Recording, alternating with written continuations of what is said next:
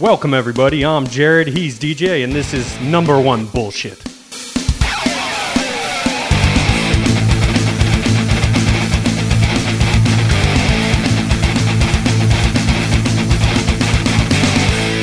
So before we get into the all of the highlights from from last night, I have a very serious question for you. Mhm. I think Poatan's like that all the time. Yeah, I think um no. I honestly think I think that like he gets the idea of like I'm stoic and this is what it is because there's no way that like he's with his family and they're just like we've never seen daddy smile, right? And if he is, psycho. Yeah, and, and like, but like he might be right. Yeah, like that, that's the thing. I, I've seen. I mean, I think we've all seen him try to drown his best friend in a river. So yeah, I saw that. Like Bilal was clearly having a good time, and I, I don't know if I've ever seen Poatan smile. So I was like, God, I want like, is that him all the time? I mean, if it because if it is, that's scary. Well, because they have that one picture of him and his family going down the ride, and everyone's like smiling and having good, and he's just like sitting there. It's like, dude, if that's how you are, like, find joy. I guess the only Yeah. joy is when you knock someone clean out. Yeah, with Yeah. the the rocks in his hand. Yeah. However, I did see a video of him like on Instagram where he was like messing around in the grocery store with his wife, but it was from a first person perspective. Yeah. So he was probably straight faced while it was going on as well. Probably so. Now, from that to the uh, obviously the story, the Suga Show has arrived. Like this is you can't script it better, right? Because like from the time and Snoop called it, man. old old Calvin called it. Yeah. Uh, but the from the time he knocked dude out with the right hand on contender series, like future champ was, was all people were saying about, about this guy, and it happened. dude, and it happened spectacularly. First round, close fight. I mean, I give I give it to Aljo. I'll give it to Aljo because of the the way he set up, you know, the cage attacks. But that second round, I mean, it's just one of those things where so slick, very Conor Jose Aldo. Um, what do you think? I, I felt a little bit like maybe let the fight go on a little bit more. Seemed like a little bit. I, I don't want to say early stoppage, but in that moment, I'm like he didn't look hurt. Aljo almost even was like I was rolling over to show. He's like, but don't want to take away anything. What do you think?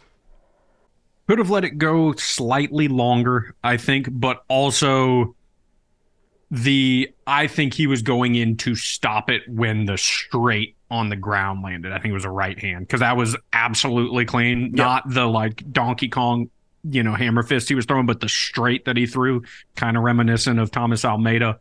Uh, except Almeida went unconscious. so I think when that punch landed, it was Herb Dean, right? I think when that punch landed, he started like, oh, okay, this is over. And Aljo was like in the process of rolling over at that time. Um, you know, post fight press conference, Aljo did say, like, I, you know, could have gone longer, but also, like, let's not take anything away, right? Like, he got, got hurt very, very badly. Yeah. Um, yeah, it's tough because uh, if it's a, if the stakes aren't that high, 100% great stoppage. Yep. Right. But here it's like, uh, there's, there's a belt on the line, but I, yeah, I don't think you can argue the stoppage. Yeah, I, I'm I'm not going to. Um, but if they would have gone on, I wouldn't have been like, "Whoa, what are they doing?" You know, like it should be stopped.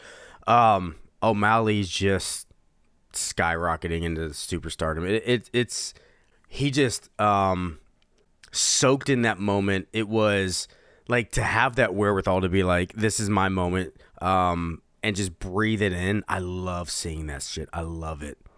Yeah, you want to talk about like stoic with Poatan. How about something Sean O'Malley has openly talked about? Like, this is his dream to have that presence of mind and the ability to, I just achieved my dream. Mm. Everything I've wanted in the world up until this point, I have now achieved.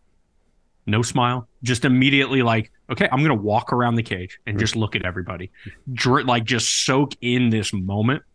Amazing, like to have that kind of mental, psychological, whatever you call it, strength is is amazing. Like there, there's a reason this guy is a champion. Uh, take away all the physical skills, right? Fast, has power, all of those things, but also that mindset of a champion of to be here, you know, in in the moment. And it was great cornering by by Tim Welch in between rounds, Yeah. right? Like, hey man, just breathe. Yeah. You're here, right? Feel yourself on the stool, like just that very much. And multiple times, even like in between the rounds, and then even after the fight, multiple times you see Sean O'Malley just close his eyes, take a deep breath, you know, just kind of like be present for the moment. And one, just in society in general, like that's fucking rare nowadays, right? Like, I, I like to think I'm relatively present, but I find myself like watching TV and looking at my phone at the same time. Like Yeah. I'm not present for anything at that point. Mhm. And and here is like biggest moment of his life. Instead of like holy shit, holy shit, it's just a ah Yeah. like this is it. You And- know, and- like that's it's impressive. Adesanya, like when they when they had him and not when they were announcing the winner of the fight and they had a really close up on his face, it's like he wanted to smile, but he was just like not yet. It was just like let me let me feel that belt around me, and it was it was it's it's great to see um because Melly has that extra thing about him. He he's not just a fighter that's winning fights. He's a fighter that's winning fights and then marketing stuff outside of it. All the goofy shit that he does. Um, it was it was a fun way to recap. I mean to end in the night. He's so fast and so slick, man. He's so fast and so slick. and just that that touch right like he has that touch and i think a big part of it i mean he obviously has power right because his strikes hurt people it, the accuracy timing right? It- it's those things that other great strikers talk about like mcgregor like adesanya. It's about accuracy. It's about timing. Uh, you know to be able to hit exactly where you want to hit at the moment you want to do that yeah that's going to knock people out right? Like that that is extraordinarily impressive. And then to to kind of go back to the moment of it the there was two moments that like really stuck out to me i'm i'm a bit of a sentimental guy right like i, I the emotion gets me sometimes and to see the emotion with tim welch Yeah. uh, O'Malley's coach, right? Like after it, it looked like he was about to start crying at one point. He looked as nervous as O'Malley walking out to the cage. Uh, but when you know these guys' background, right? Like O'Malley has known him since he was in high school, right? They he went and like lived on his floor in Arizona. There's pictures circulating now of them like when O'Malley was like 15 or 16 years old with him. So they're so invested in each other, right? Like this is this isn't just a championship for Sean O'Malley. This is a championship for Tim Welch too, Yep. right? Like name another of Tim Welch's students. Yeah, can't, can't. because like yeah, this is his life, Yeah. right? Like he has invested himself in this other person, and I think sometimes there's this weird perception because it's a you know one person in there fighting, you're there by yourself. But it's not. There's all this other shit that goes into it. Yes, ultimately, you're the one that has to execute certain things but to have that relationship with that like ultimate faith in the other individual it's almost like a uh human uh demetrious johnson kind Oh, of yes. relationship but I, even to a greater degree i feel like because those two guys kind of met each other at, at a different point in their life as opposed to it's all o'malley knows. It's all welch knows. And and it's like that's a beautiful thing to see that like these two guys like achieve their dream together you know like on the same page. Uh, awesome to see. And the second moment is after all the interviews and everything in the cage you see o'malley finally like kind of let that moment wash over him and you see him make eye contact with tim welch and just go holy shit Yeah. right like like we're fucking here man and and that goosebumps And, Le- and legit like I have goosebumps thinking about it. yeah, and and to talk about it, uh, O'Malley leading up to, he's like, it's gonna be whoever makes the first mistake. Aljo made the first mistake. He just did, right? Like he, Yeah. um, post fight press conference, just talking about, you know, like he stuck to his game plan. I didn't. I wanted to make it a little bit exciting. I tried to do something, um, but even kind of seen in that first round when he tried to get him, get Aljo tried to get him against the cage. Dominick Cruz broke the fight down. The way Sean O'Malley gets out, he did it again. It was the moment was there for O'Malley to, to take it away, and he did it. And it's like, I mean, from here on, dude, like he is, he's he's that guy. He's that guy in the in the most exciting division in the UFC. He's the most exciting guy in the division of the most exciting division in the UFC, and he's the champ. Good for him. And not just fighting, right? Like he's the style is super exciting. Yeah. But then he has everything else outside of the cage, Mhm. right? Like he has a look that pe- that resonates with people, right? He has a sense of humor that resonates with people. Like he just gets it, Yep. and, and it's it's awesome to see. And ESPN fucking knows it because they put out the full fight. The UFC put out the full fight on Twitter or X on on their social media, right? Oh, they never do this. It's a pay per view, right? But they know, like, hey, we're like this is it, right? Like we have our our next superstar. As great as Izzy is, O'Malley is going to be more. He's going to be able to connect more, I think, than Izzy to American audiences, and has the potential to be a bigger star than Izzy. You think so? Really think so. Yeah. Yeah. I mean, we'll see. Yeah, I- I, I think O'Malley does like. uh, I mean, he, first of all, he's got the pothead vibe, right? So he does have the. Yeah. You know, the, those people are always going to be like, "Oh yeah, dude, it's like it's my people." Um. Yeah, yeah. I mean, you you you you're probably right, but for me, like, I get. I don't know, maybe because Izzy's been the champion for so long, like I get Yeah. I get more excited for like what moment is he going to bring, right? Well, and and Izzy's a different generation, right? Like Izzy is a little closer to the McGregor generation, and like Izzy does stuff on social media, but like O'Malley's an influencer, right? Like Yeah. he he had all this stuff going on outside of the cage. Granted, he was he was fighting, but he built a brand for himself outside of the cage. Whereas Izzy, it required the in cage success to then be able to build the brand Yeah. right? Whereas O'Malley like has the brand even before being a champ. So I think it's a like he is that next generation, right? And and I think I think he's going to be absolutely huge. Aljo, you see why he was a champ too, right? And and a very a very good champ for for a while, right? Most defenses in bantamweight history. To hear him break it down in the post fight press conference of like you said, right? He stuck to his game plan longer than I did. Uh, to hear him i'm a sucker for emotion. Like when he started to break down in the press conference and was talking about uh, you know all of the things that got me to here right? Like to put myself out there and and be able to be the heel right? Like have people boo me and and get knocked out in front of millions of people right? He said but i can't like i have things in my life that i never could have dreamed of having Hmm. because of this. And that i think there's something to the vulnerability that occurs in defeat that people can relate with right? And i think aljo's going to get more fans and it's shitty that it takes getting knocked out in front of millions of people for him to get more fans but like i think his star not star power but his stock i i think in the public eye goes up not from a fighting standpoint but from a likability standpoint because i don't we talk about O'Malley having that it factor. As great of a fighter as Aljo is, he doesn't have that it. He doesn't. But I think these moments of vulnerability matter, and, and I think it's going to allow more people to relate, similar to a Kamaru Usman. Right? Usman doesn't have that it factor, extraordinarily dominant.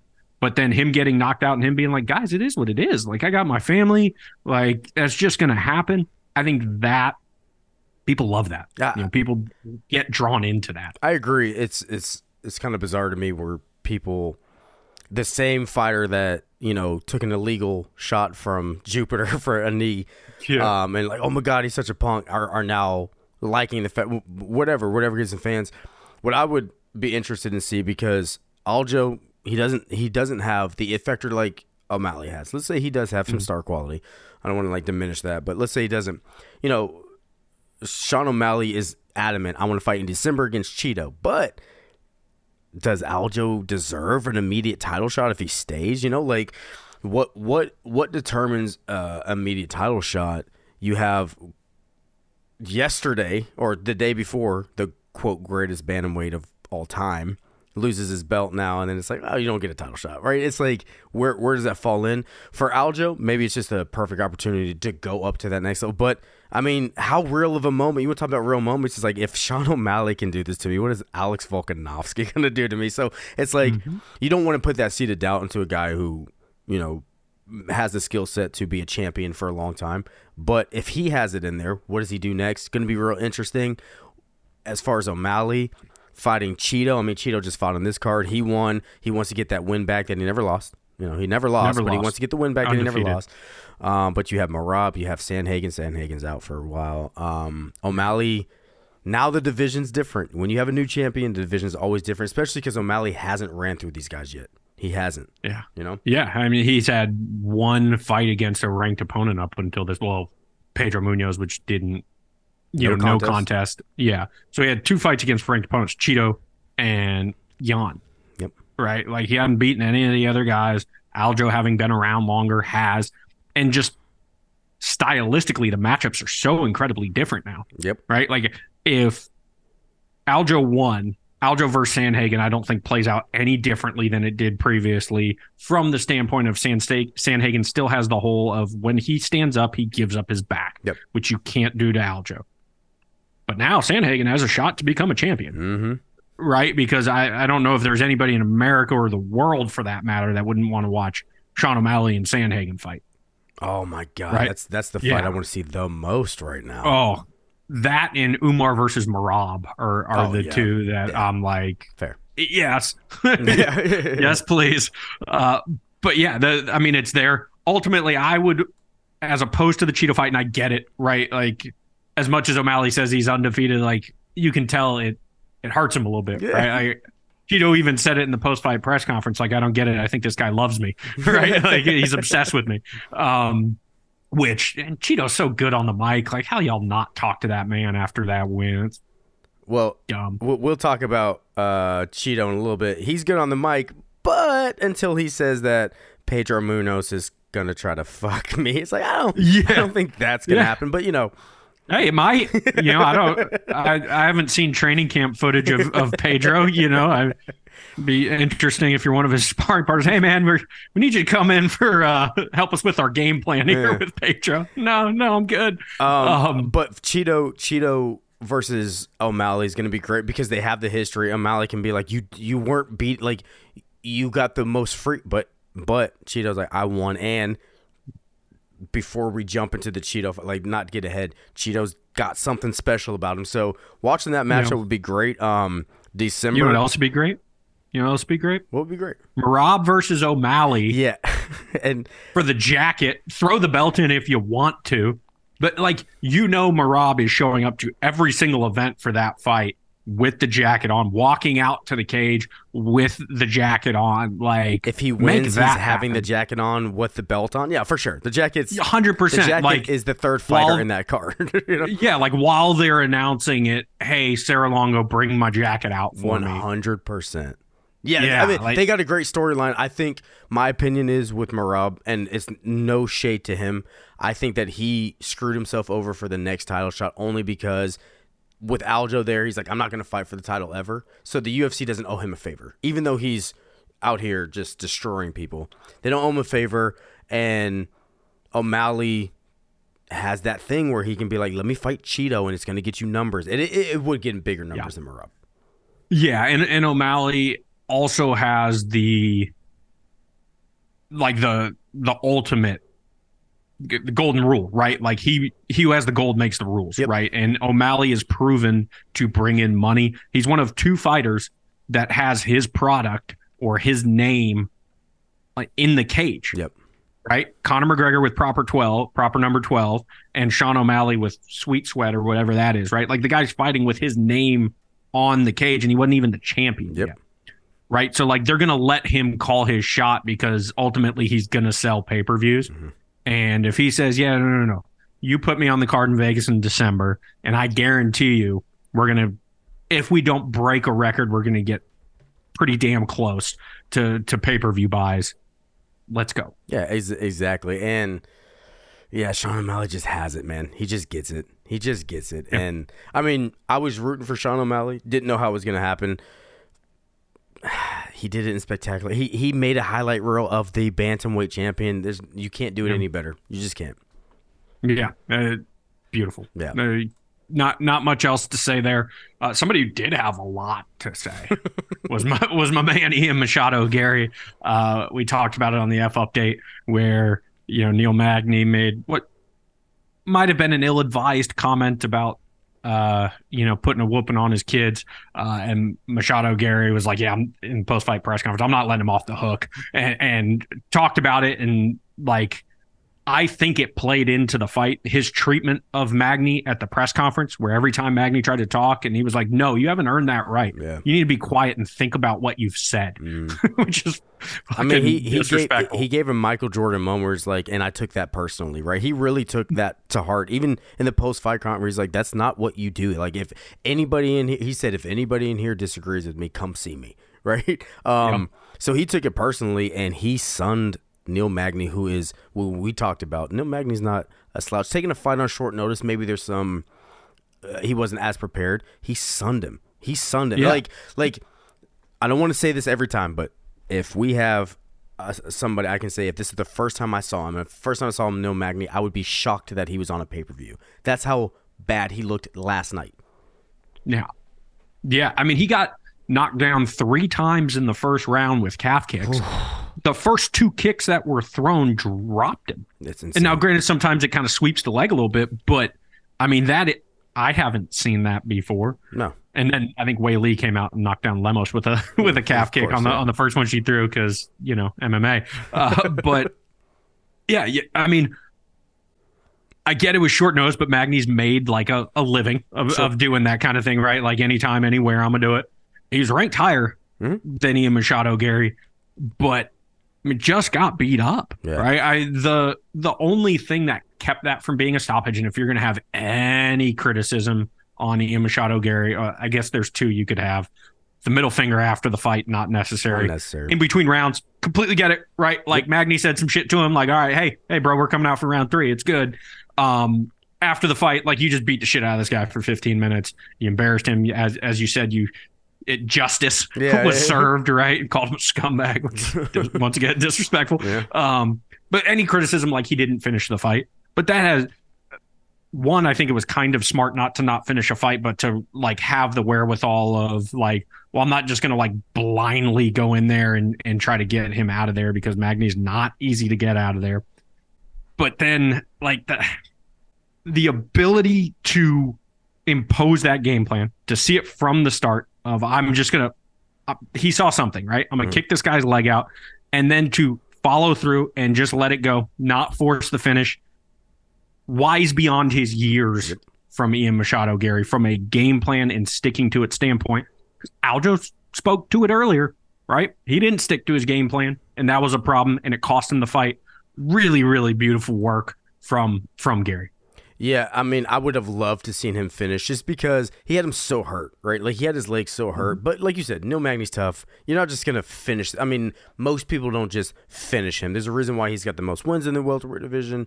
Um, but it would have been nice because with the hype that he comes with Ian Machado Garry, like you're like in these moments, it's nice to get that finish. If you're gonna sun somebody, that's the second best outcome, right? The the the first best outcome stop him. Second one is to dominate. He dominated, but can we just talk? He didn't dominate 30-24. That's wild. God, those the judging last night, and and we'll talk. You know, throughout the card, right? Like you had, first of all, it started with fight number one, Karine Silva. Yeah. Right. She gets a finish in the last second. One judge said, "Nah, fuck it. I'm going to submit my scorecard anyways." So submitted a 10-9 scorecard before the round finished.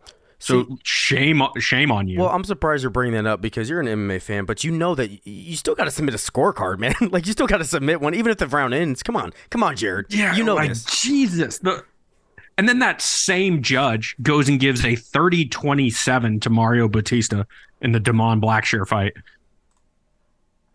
No, just no. like there there's no way that Bautista won the first round. I, I don't know in what world he wins that first round. And then this fight, you had 30-24.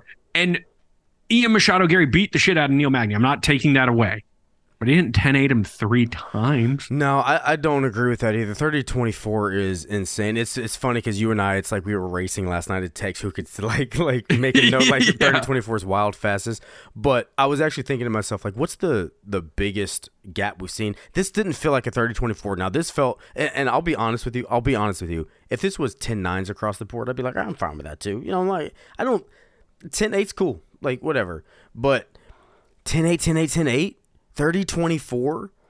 It's not fucking boxing. Dude. Like a knockdown, uh, 10 8. like that, that's not what it is.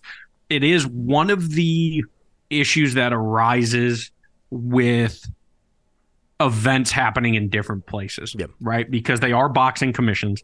And if you're a state where there's not a ton of big MMA fights going on all the time, you're you're going to see it in the judging. Uh, be interesting to see uh, if it is also a symptom of COVID from the standpoint of like they haven't been there in a long time, Yep. right? So uh, like how much experience are these judges getting?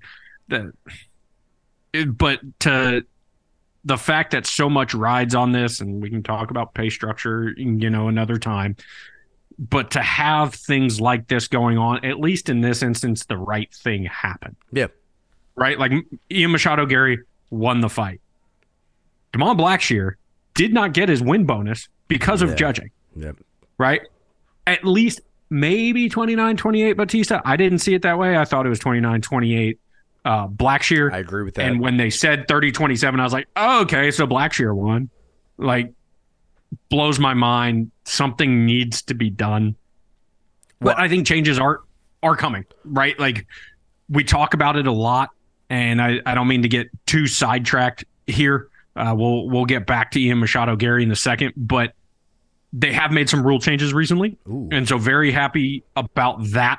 That you know, because we talk about it every week, whether it's judging, whether it's uh, rules, like things need to change, and they have made two big changes to the to things that can affect a fight All right, what are they? right? That can impact the finish of a fight where eye pokes.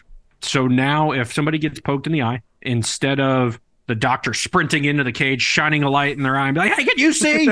like that, that's that's not happening anymore. They have 60 seconds to 90 seconds to put a cold compress on their eye to, and right off the bat, try to get swelling down. Okay. Great. Yeah, love it. Then from there, they have five minutes before a decision needs to be made if the fight can continue. Mm. And unless the fighter says I can see I'm ready to go, the the doctor has to give them about 4 minutes before asking can you see. So now they have a minute to bring swelling down and time to like blink it out and kind of gather themselves before lights get and shine in their eyes asking if they can continue. So I get my 90 seconds swelling, and then I, I can walk around, just kind of like get my wits, and then four minutes in, the, the referee will go, or the doctor will go, Can you see? Right? And if, if I don't answer, if I'm like, well, give me another minute. I got one more minute. At that five minute Mm-hmm. mark, still no contest. Like, is it at that point? It's like no contest? Yeah, like if you can't continue, you can't continue. Well- but at least n- now they're trying to get it to a point where, like, obviously, you got poked in the eye. You're not going to be the same as you were before Sure. that. But like, this is something that was a foul. We want to try to give you every opportunity possible to allow this fight to continue. And I, I love that because I've poked myself in the eye before, and I'm like, I can be out for 30 minutes where I'm just like, I can't fucking see, right? To have that light Like, shining. like for fun, poking no, no, yourself in the eye. on accident, man. Um, but like to have a light shine in your eye immediately is wild, dude. Like I have really sensitive eyes, so like even when I go to the doctor and they're just doing the light test, it's like I can't even hold my eyes open. Imagine getting like some of those knuckle deep ones. But I will be interested in seeing like on the the rare occasion we see someone get hit in the eye, they think it's an eye poke. The referee stops because it looks like it, but then the replay shows like it's not. Do you just stop the cold compress? Do you make the fighter fight right then? Or like those types of things. I love this rule because eye pokes are one of the big ones, right? Eye pokes are one of the ones that's like, you know, the John Jones thing. People used to complain all the time. He has his fingers out. It changes fights. and they don't take points. I know, man. I know. Yeah. yeah, but I yeah, mean, um, Good, that good is a very change. good point. I, I am really interested to see the first time where it's like, no, no, no, no, no, that was all knuckle. Like, nope, get it back. Interested to see how that'll play out. And then the other one, in the spirit of trying to let fights continue, uh, if you get a cut from like a clash of heads or an illegal strike, they're going to give you five minutes, and they're going to let the cut man into the cage to tend to that wound. Oh, that's fucking So instead- huge. That's huge. Instead of having to wait until in between rounds, because if you get cut in the first 30 seconds, right, from from an illegal strike, they're gonna let them tend to that cut right away. So I mean, if you're busted up otherwise, they can't touch those cuts, so bleed away. Yeah. Uh, but at least the one that occurred because of something that was illegal, they're gonna be like, no, no, let's do everything we can to try to stop the bleeding and let this fight continue as it should. So glad that they're making those changes, right? Like this is something as the sport gets bigger, you have to try to figure out ways to do it. And let's not act like this is an altruistic, you know, for the good of it. Like this has to do with money too. Yeah. You know, if people you tune into a pay-per-view and the the main event gets called because of an eye poke or or a cut, like that's that's bad business. Well, you know, so glad well, this is happening. And, and what I also like to see, and now I'm just being speculative. It's like, do they let the fighter sit down on a on a like let's say uh, fighter mm. A gets legally headbutted? Do, do they let him sit down? Um, do they let him because because then it's a gamesmanship. So that was like actually my eye poke. I'm good after after the first minute, but let me get my fight. Let me get my let me get my breath back. You know. I think it would be more so not necessarily with the eye poke, but with the cut. I'd be interested in that because, I mean, if you know, if your cut man's five six, yeah, like how how's he working on Cyril Gane? Well, don't talk about a short kings like that, my man. Uh, I'm just saying, like you know let's uh let's set him up for for success not ridicule on the internet as he's like reaching trying to try they bring in a step stool for him to work on somebody's face you know, i don't think no nonsense keith peterson would like this conversation right now man Mm, you know what I liked about No Nonsense last night? My man had the flavor saver oh, going, man. a little soul patch. No nonsense. He's in a new city. I haven't been here in a while, man. you know? uh, so back, uh, so back to Ian Machado uh, Garry. I was about to say, bring this back on track. Um, IMG did call out Wonder Boy. Yeah. Uh, after the fight, you know, and and I think I am so impressed with him from a career management standpoint after he beat D-Rod, he said, "I want five more fights." After he just had this this win over Magny, he said, "I want four more fights before the title." Great call out of Wonder Boy because ultimately, you know, it would be a striking match, mm-hmm. right? Like Wonder Boy is not going to try to take you down, so you can in the background still be working on your grappling, right? During camp, you can still be working on your grappling, getting better there, while knowing that there's not going to be major grappling consequences in your next fight.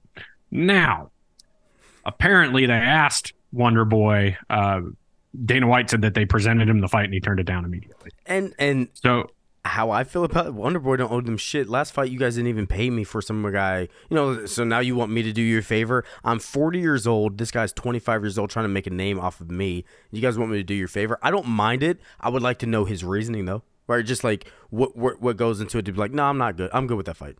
Yeah, no, I'm gonna put my tin tinfoil hat on here. Do it. Do you think they say, hey, you take that fight and we will pay you for the last one. Oh, I mean, if that's the case, yeah. I mean, I'm I'm taking it because I'm getting double pay for a person that, you know, I might I might still. Uh, Wonder Boy is the unique puzzle in the stand up game, mm-hmm. right? Um, but I don't know any indication that they would do that for Wonder Boy, yeah. right? Like if they if the Wonder Boy's the nicest guy on earth and you didn't want to pay him and you you publicly kind of like you know, well, we yeah, offered him another fight and he didn't want to do it. It's like he's 40, man. He's not this 25 year old young person or 30 year. He's 40. You know, like yeah. I, I only I only might have three four fights left in me. I don't know. I want to see yeah, the fight the, though. Oh yeah, like you know, it's it's the fight that that I mean, anytime any striker on the way up, you're like, oh, I want to see him fight Wonder Boy. Yeah. you know, like like that's just the nature of it. The uh I think the other way that they could get Wonder Boy to agree is if they put uh IMG above him in the rankings. I think that's one way to say, hey, like you, you know, he's now this guy is in in the way of you getting to the title. I think that that that's another way to do it. They have said that they, by when I'm saying they, Dana White said he wants to get Ian Machado Garry on the Madison Square Garden card. He said it's gonna happen. They asked uh, IMG, and he said no, the taxes are too high. I don't have to pay. Uh, so we'll see. I'm sure they'll they'll make it worth his while if because Dana White seemed pretty dead set on getting him on that card. Fun matchups. Do you rebook Geoff Neal? It sounded like Ian Machado Garry does not want that fight. Yeah, he said when I put his mugshot on my T-shirt, I beat him. He said I had one camp and got two victories. Jesus, I mean, yeah. he's, he's the man's special. good on the mic. He's special yeah. on the mic, man. Yeah, he's he definitely has that like star yeah quality to him. Um, you know, there, there's there's a few out there. Did do you have him fight a, a Vicente Luque? Because I think you know Luque coming off of a win now, it, it's a name for Ian Machado Garry. If he wants to keep his plan of four fights before the title, like that's beating Luque doesn't get you a title shot. Like it's that next smart progression. Dana White also talked about there's Madison Square Garden, and then you can have Ian Machado Garry fight in Dublin. So I, you know, like that's Mm, one mm, where mm. he gets that win over Luque. It's kind of building the star power, and then, you know, let let's get him over in Europe. I think the the fight that would be amazing for that is there is a uh, a free agent out there who is very similar to Wonder Boy in uh, in skill set uh, in Michael Venom Page. Uh, if that could be if they can sign MVP and that's his UFC debut is against Ian Machado Garry in Ireland, like We're not you ready know, for with- that, man. We're not ready for that. Oh man, you want to talk about blowing the roof off, and then you put like a Paddy Pimblett on the card, like Yeah. that. Uh, and and I mean, if you're talking Dublin, there's there is a world where you're like, okay, is there a Conor on the card, right? Just to bring that extra face. But I, I mean, you you just beat me. You just beat me. MVP's the one. But I was even Yeah. gonna say like a fun fight would be versus him versus Kevin Holland. They both are gonna talk shit. They're broken bring eyes. But MVP. So honestly. And this is no shade to Wonder Boy. I would rather see Machado Garry versus MVP just like for that matchup. Oh, MVP would be so good. Please bring him over. I, I was gonna say I want to see it just because that then means MVP is in the UFC. One hundred, right? and then and then we get to see MVP versus Steven. And I promise you, if Wonder Boy's turning down fights right now, he's not turning down that fight. No way in hell. No way. In yeah, hell. like yeah, that's just the ultimate for somebody who's like a lifelong karate Yes. guy. You know, like that's the ultimate showcase of karate in in the UFC. Mm. Yeah. MVP's a good one, man. Especially like because he does have to have those wins before he gets into the, you know, um, some of these grapplers. Because I mean, he he he taught that shit about Colby too. Like I'm I'm gonna so, Mm-hmm. uh, oh man, Machado Garry last night in a in a card where Sean O'Malley did what he had to do. Before that, E Machado Garry really did what he had to do. Right, he really did it. Yeah. Yeah, I mean, has has that superstar quality to him. Somebody who should be a superstar probably is uh, in other parts of the world, but Zhang Weili is a Mhm. she's an animal, and I mean that in the best possible way. Yeah. Like the with her new approach to fighting, because she used to just be like, i "I'm a tank and let's get into firefights. I'm gonna fuck you up" kind of mentality with her new approach of yeah i'm gonna grapple you first. It's it's terrifying. Dude. It was, like she's so strong. Her control is awesome.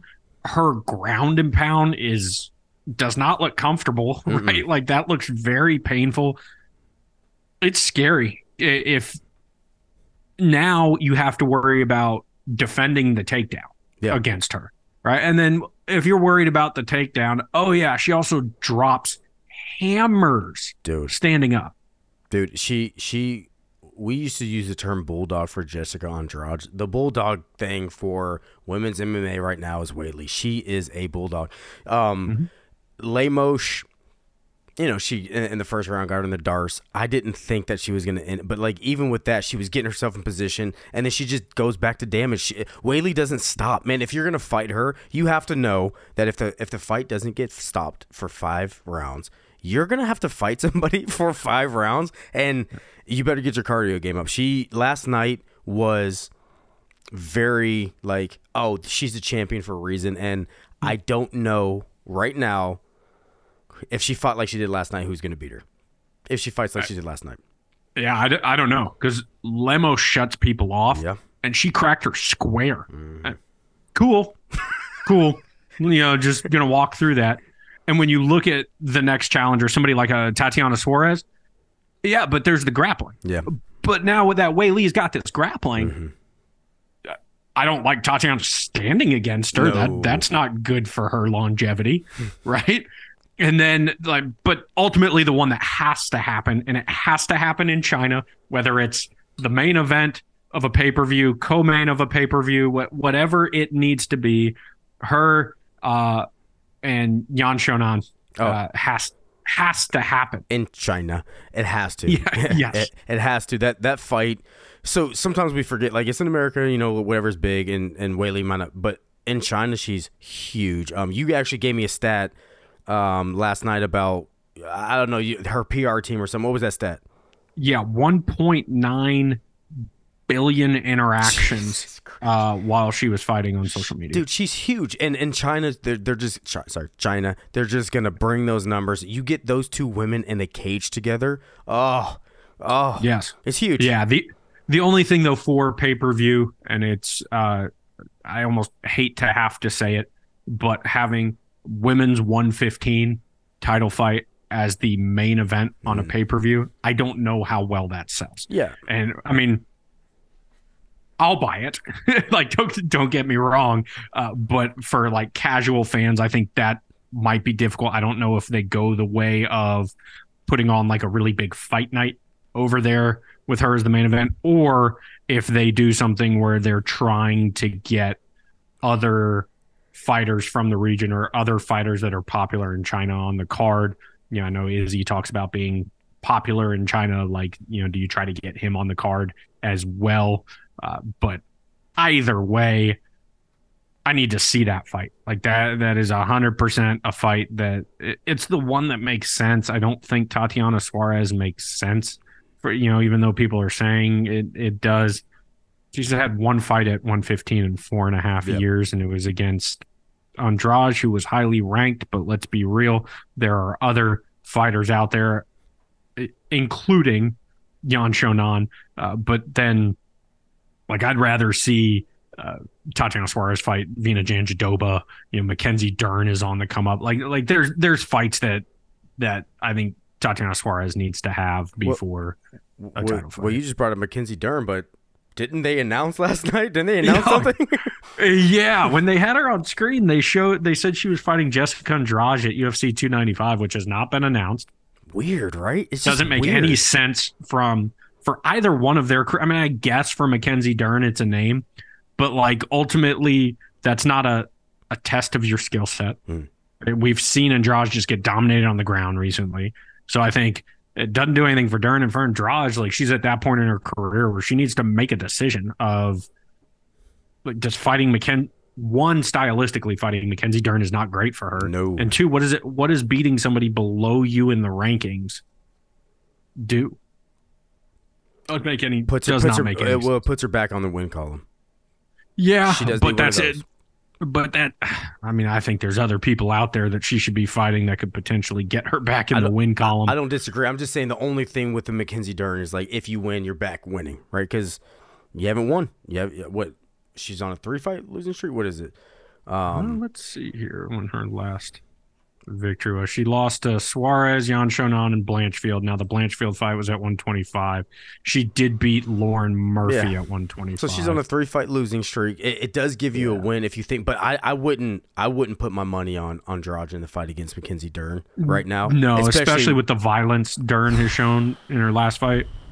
especially against someone that we're a fan of. I mean, she looked, she looked like she had to prove a point. Now, if if it's a mm-hmm. one time only thing, okay, but if it's a new Mackenzie Dern, I mean, we're gonna see her. We're gonna see her in some exciting fights. So yeah, um, Weili, all props to her. She's she's just someone that just seems so nice and kind that you want to be a fan of her. There's no uh, the the only issue that she has is she's you know she's in a women's strawweight where her next fight title fight could theoretically be on a fight night because we're seeing it up next with Shevchenko Grasso where they're willing to put a women's title fight on a fight night. So that's the one thing that might hu- hurt her with pay-per-views if they want to do in China. If not, she's on another co-main event to a, a, a higher weight um, Yeah. title fight. Yeah. And however, they did ask her in the post-fight press conference who she wanted to fight next. Mhm. She called out the Suga Show. Oh, I mean, that's what I'm calling out. yeah. I'm ready to see that stare down. Yeah, and and like Hilarious. Hilarious. yeah, like Weili's personality starting to come out a little more, and it, it's like fun fun to watch. You know, as a, at the talked about on the F update, her you know saying in English and still at, at the weigh-ins, Yes. yeah, like she's starting to get that crossover appeal, which. Anytime you have somebody that dominant is really cool to see, uh, and shame on the judge that gave round four to Amanda Lemos. How man? How I, I understand that maybe you're just like okay, she's just getting whooped, and hey, she hit her. We we'll give her this round, Uh, but well, it was a better round for her. Like she didn't get the shit beat out of her for five minutes. We'll give it to her. Yeah, it was, and that was Lemos's best round. Don't Sure. get me wrong. She Sure. she touched her. They they were impactful strikes. I don't think she won the round. And neither did the other two judges. She she it was her best round. She still lost. It, it's okay to lose Yeah. your best round, but what I mean here, the decision went the correct way. We're cool, but Yeah. I, I don't. I think she I think she clean sweep Lemos last night. Yeah, agree. Uh, and then speaking of clean sweeps, we had two 30 27s for old Chito against the young Punisher. Think we need to retire that nickname, not the Punisher part, uh, but my man is, I believe, 35 or 36. You know, young in my eyes, not in the eyes of most. Uh, you know, even Josh Barnett retired the baby faced assassin and became the War Master. So, uh, yeah, maybe just the Punisher. I don't know. Maybe there's something else cool floating out there for him from a nickname standpoint. Uh, but good fight, much more competitive in my eyes than a 30 27. I I agree. I think. Uh, I mean, we we talked about it last night, and you know, uh, I I wasn't gonna agree or disagree, but I felt like round two was definitely Pedro Munhoz. I, I didn't feel. I, round three, Chito hands down. If anybody has Chito losing round three, you you you must be your name must be Steve, and you're um, a judge from last night because there's no way Yeah, you saw that any other way. Uh, round two, I thought M- Munhoz. If you want to argue round one for Chito, but overall, mm, like when we were talking about it last night, I'm like, God, I don't know if Chito won. I want him to win. It felt like he did, but you made a really good point. I mean, those jabs, th- Chito has that that different type of power and damage, and it looks like Pedro was in a fight and Chito wasn't. So it makes a difference. Yeah, I, the in a day and age where damage is the criteria, right? Like that is the number one thing they're looking for. Chito has a superpower, Yep. Right? He does not get marked up. I mean, Pedro Munhoz hit him clean, and now granted, Chito is very defensively sound, doesn't get hit clean very often. Definitely rolls with punches very well, gets his guard up, does a great job of that. But he gets hit clean and his face does not mark up. And I mean, shit, Rob Font, who has arguably the best jab in in the bantamweight division, jabbed the shit out of Chito's face, and Rob Font looked like he was in a fight. Chito didn't. At all. And I think that's exactly what happened here. Rewatch, I rewatched round two uh, this morning because last night when we were talking, I, I thought Chito won round two, and part of that had to do with the damage starting to show on Munhoz's face. But I rewatched and I was like, ah, like actually Munhoz got the better of that round. But the optic at the end of it is one guy looks like he might have just rolled out of bed, right? Might have just had a nice little breakfast and his face is fine. And the other guy's nose is beat to shit. And so I, I no, I, I agree with you. Um, and and to be fair to Chito, like one thing, I'm I'm a Chito fan. I love his interviews. I love his personality. I love his fighting style. Every round, he is significant strikes. First round, Chito over Munhoz, 39 to 38. Second round, 49 to 45. Third round, 53 to 30. So he is out striking for significant strikes. Okay, fine. He's winning that round. It just felt that certain way. But mm-hmm. one thing about Chito, being a fan of Chito, it's like, God, you start slow. You watch these fights like Dominick Cruz and you watch Frankie Edgar where you're almost losing. But it's like as the fight goes on, he becomes stronger and stronger. He looked faster in the third round. He looked stronger. He looked crisper. He just has this thing where it's like if he can do that in the first round, he is that that's where you're going to see him fighting for multiple championships, right? Yeah, and and this one, this fight, he did he started a little sooner. Yeah. Right. Like by the end of the first round, it, it started happening.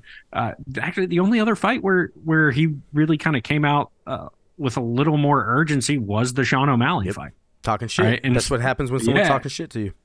Yeah, and so like I do wonder because it seemed you know that's the fight O'Malley wants. If that is the the fight that happens, which if I'm Chito, like hey, he said he wants it, like, like let's do it. but he said No- so. no takebacks. Yeah, no There you go, takebacks. um, you know, I I think that we might see a different Chito in that fight. Mhm. Him him coming out a little more uh, aggressive.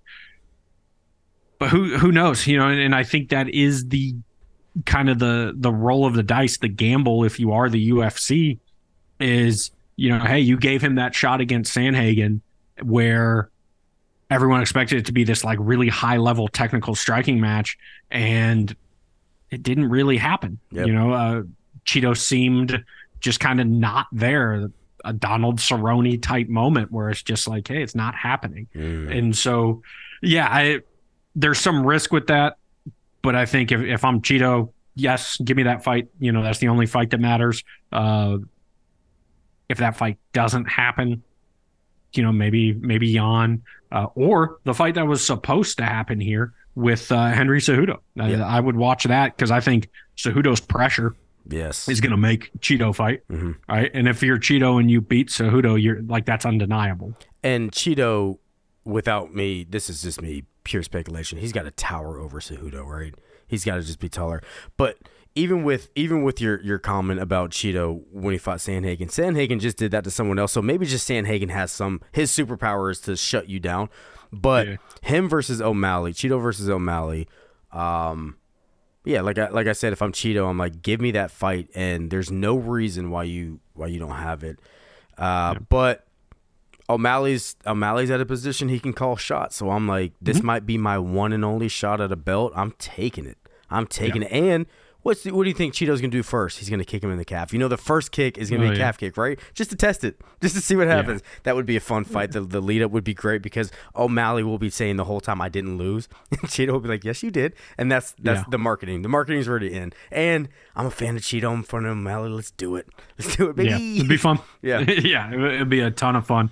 Uh, talking about some fun fights, the Brad Katona, Cody Gibson. Uh, we didn't talk about the the TUF finale. We haven't talked about TUF at all uh, so far on the podcast, just because like it's not that interesting. Yeah. The the drama, like, cool, you know. And ultimately, like these, a lot of these fights, actually, all basically all of them were the. Uh, they were UFC veterans, right? Yeah. Going against prospects, which was fucked up. Uh, but so the- rude, dude. yeah, right. I mean, like they were getting dominated. It was so sad to see. Uh, but the, you know, these people were already in the UFC and kind of showed that they couldn't couldn't do it. Uh, but the fight between Brad Katona and Cody Gibson, I hate to make the comparison because everyone's done it, you know, since the fight happened. But Forrest Griffin, Stephan Bonnar, it was like just here's two guys that know this is their opportunity because they'd been in the UFC before and they hadn't won in the UFC. Brad Katona was 0 and 2. Now, granted, his in retrospect, one of those losses was to Merab, Yep. you know, so and he has wins over Thug Nasty and uh, Kyler Phillips from the show, but ultimately went 0 and 2 in the UFC. Uh, and then Cody Gibson was 0 and 4 in the UFC. Yep. But both these guys absolutely put it on the line. Cody Gibson, a teacher, the guy is teaching like actively in a middle school, I believe, a middle school or high school while fighting. And there was a really uh, cool thing on social media I saw this week. And as a former teacher, they uh, his students were like holding up signs, That's you know, like "Go get him, Mister Gibson," cool. you know, which is yeah, really really cool. Um, the the back and forth and, and ultimately the better fighter won right like i think katona has a, a much higher ceiling than gibson but there's a place in the ufc for fighters like gibson that are just like fuck it i'm going out on my shield Yep. Uh, you know and and they both these guys got fight of the night you know 50 grand each. Awesome to see. They deserve it. and then yeah 100% 100% like this that fight got people to tune in right? Yeah. like i would love to see the statistics on Yeah. that but uh, amazing fight. But also post fight dana white did say yeah gibson's getting another shot. Like let's let's give him another fight. And in a world if if we heard nah we're not going to give it to cody gibson everybody would be like how? How? You know like like you have that fight was amazing and then like he gets cracked his eye gets his eye gets damaged and, and you think I, I thought i was like oh it's over now like i just really thought he was wobbled and hurt and then he kept coming back you're like way to end this way to, and especially after the the fight before we're not even gonna talk about the Meerschaert fight. It was mm-hmm. just not not the most exciting fight. And then these guys come on, you're like, oh, I'm I'm back in it. I'm back in like what a fight. And then you know Katona, he just looked excited. He looked happy. He looked relieved. You know, like he's Yeah. getting his contract. It was a good moment.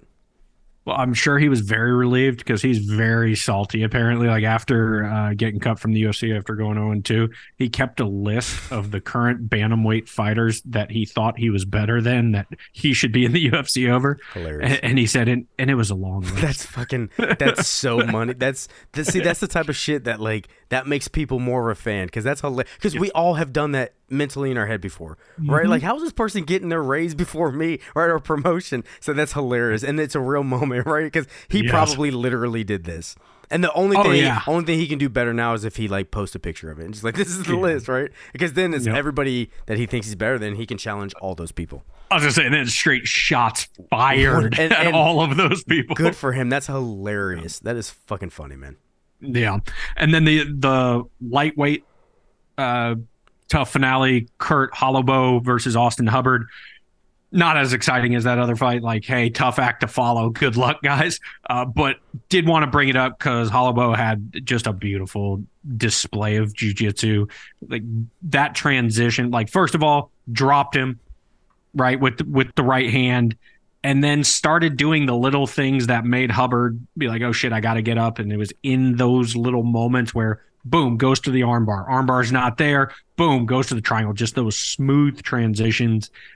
I love that. Like that's the stuff on the ground that I think if you're not if that doesn't excite you even as like a casual fan, just stop watching MMA. Like you only want to see knockouts, go watch slap fighting or or something. You know, cuz like that is the technique, the timing, it, it's beauty. Yeah, In my eyes, that is beautiful.